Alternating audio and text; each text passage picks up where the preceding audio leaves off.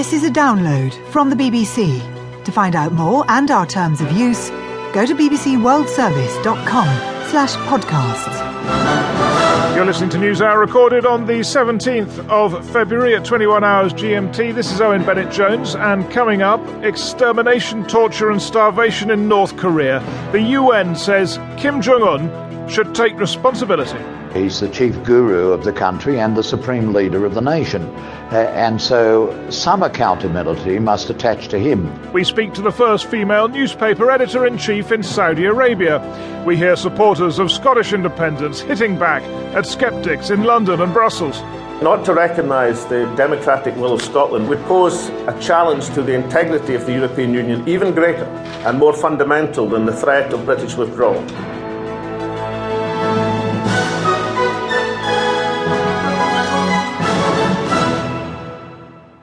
And also coming up in the programme, how many Muslims are fleeing the Central African Republic?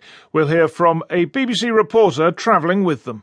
There was a shootout for more than one hour where uh, the Rwandan peacekeepers exchanged gunfire with the anti Seleka militia. We had to crawl on the floor, we had to be following what is happening, and yet we were still recording. And the robots that are imitating ants. Ants are fantastic navigators. They remember what they see in the way that we might recognize what we see when we learn our way around a new city. But they do all of it with a brain that's smaller than the head of a pin and with very poor vision. Well, the UN has uh, just completed one of its biggest ever human rights investigations into North Korea.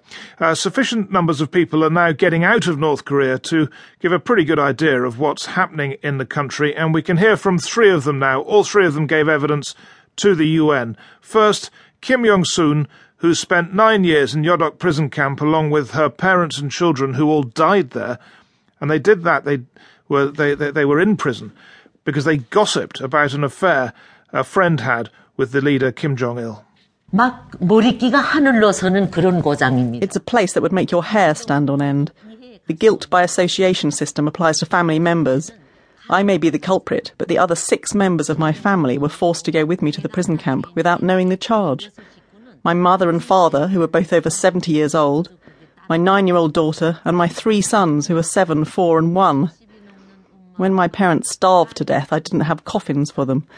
I wrapped their bodies with straw, carried them on my back, and went to bury them myself. And the children. I lost all of my family. Terrible stories, and a former prison guard uh, spoke about how officials would rape women from the camp and then kill them.